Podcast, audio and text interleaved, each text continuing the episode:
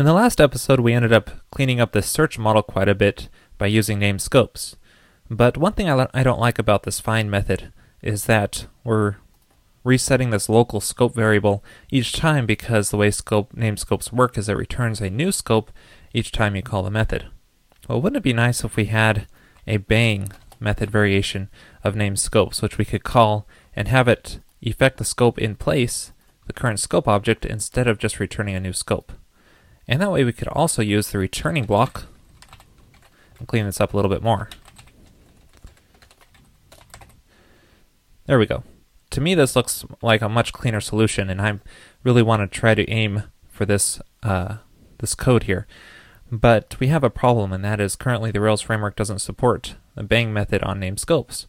But that's no problem. We can just try to add it and then contribute a patch to Rails because I think it'll be a really a great addition. I covered contributing to Rails in episode 50, but since then Rails has moved to Git, and things have changed a little bit. So this will be a good overview of what's changed uh, in moving and contributing to Rails using Git.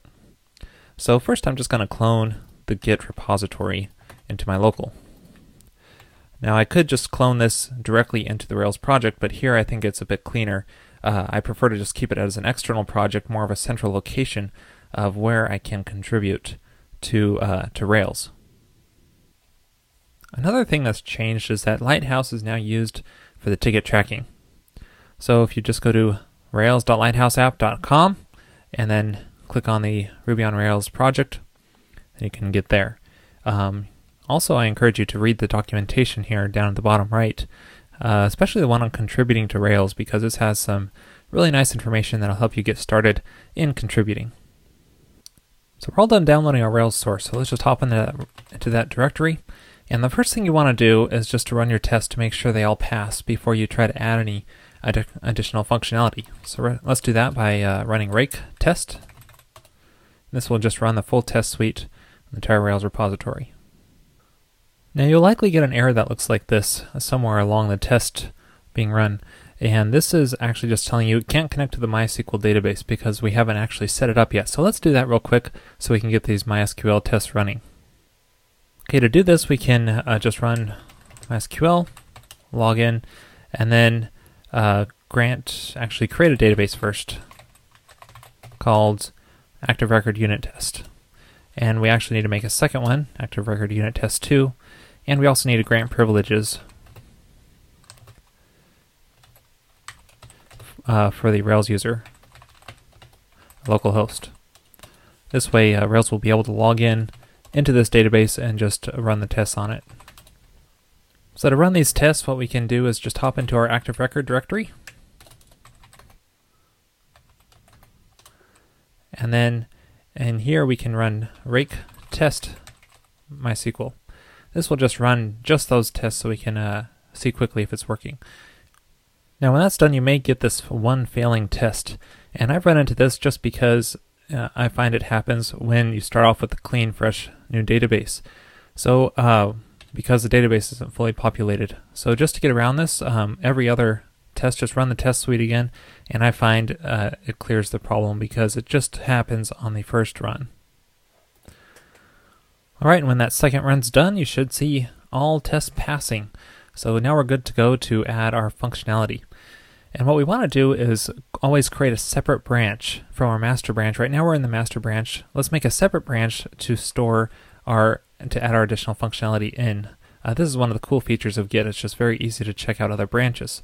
So we can run git checkout and let's call it um, named scope with bang. Actually, if we add the dash b option here, which I forgot, it'll actually create the branch because that branch didn't exist before, and then check out into that branch. Okay, so now if we open this up in TextMate, we can edit to our heart's content and add the functionality we want. Now we can open up the files dealing with name scope. So if we just do a search for name scope, we can see that there's a couple files here. So Rails has actually just broken this down into the name scope functionality into these uh, modules in here, into these files. Now we can just start on name scope and just add the functionality we want directly into here, but it's much better to start with a test. Do test first development, start with a failing test, and then implement the functionality just to make sure it's not already implemented and that you're actually creating something working. So let's just add a new test down here at the bottom. I'm just going to paste this in uh, to, and this is what we want to happen. So let's try saving this and running our test to make sure they fail. Now we could just run rake test MySQL again, but here we can actually just specify a specific test file to run. This way it'll uh, go a lot quicker. So here we can say we want to run our test uh, cases. It's called name scope test. Specifying that test will run that test singly, and we can see now that we have a failing test. So this is good. This is what we want. Now we just have to implement our code to uh, pass the test.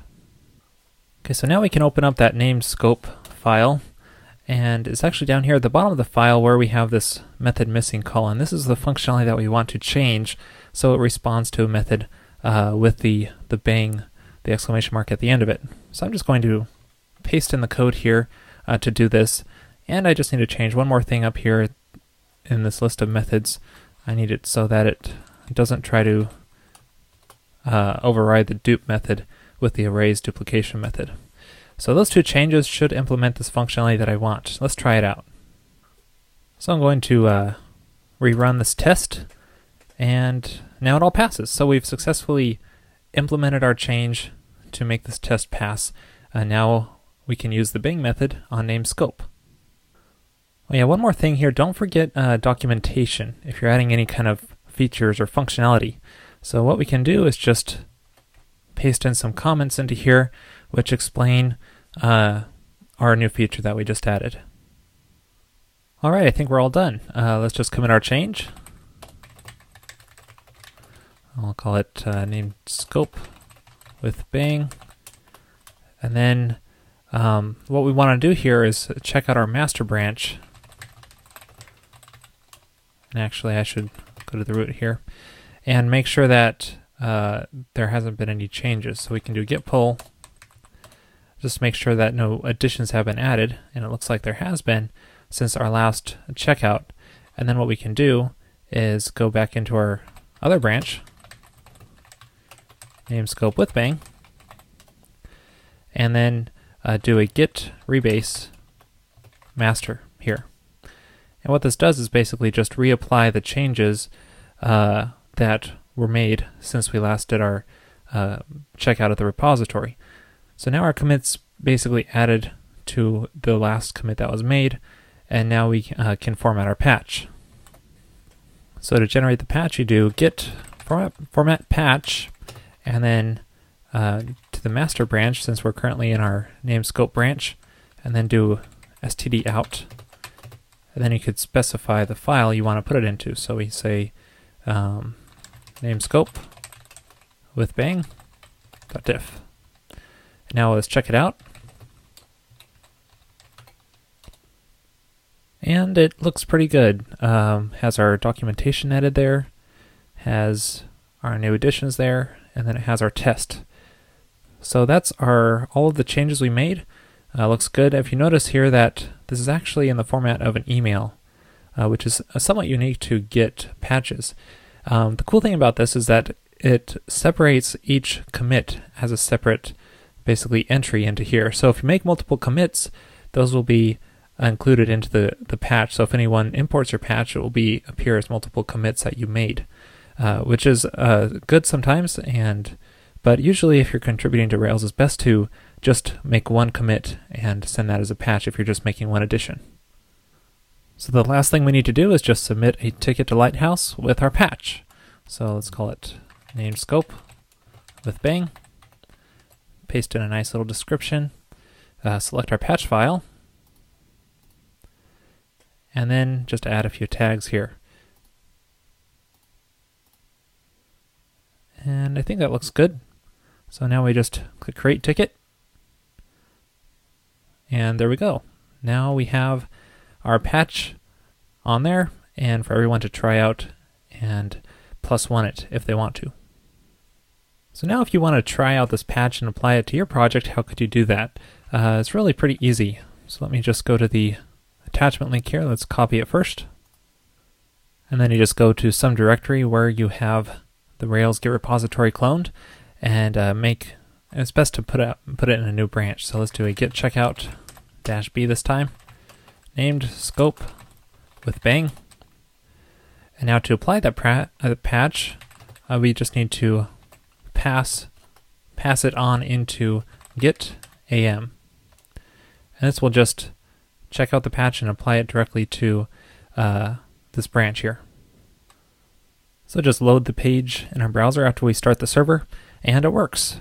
So this is using the code that we wrote at the beginning here of using the bang method in our scopes. So this is how you can uh, make a new addition into Rails and apply it uh, as a patch into Lighthouse. I encourage everyone to uh, get more involved in contributing to Rails and any other open source projects.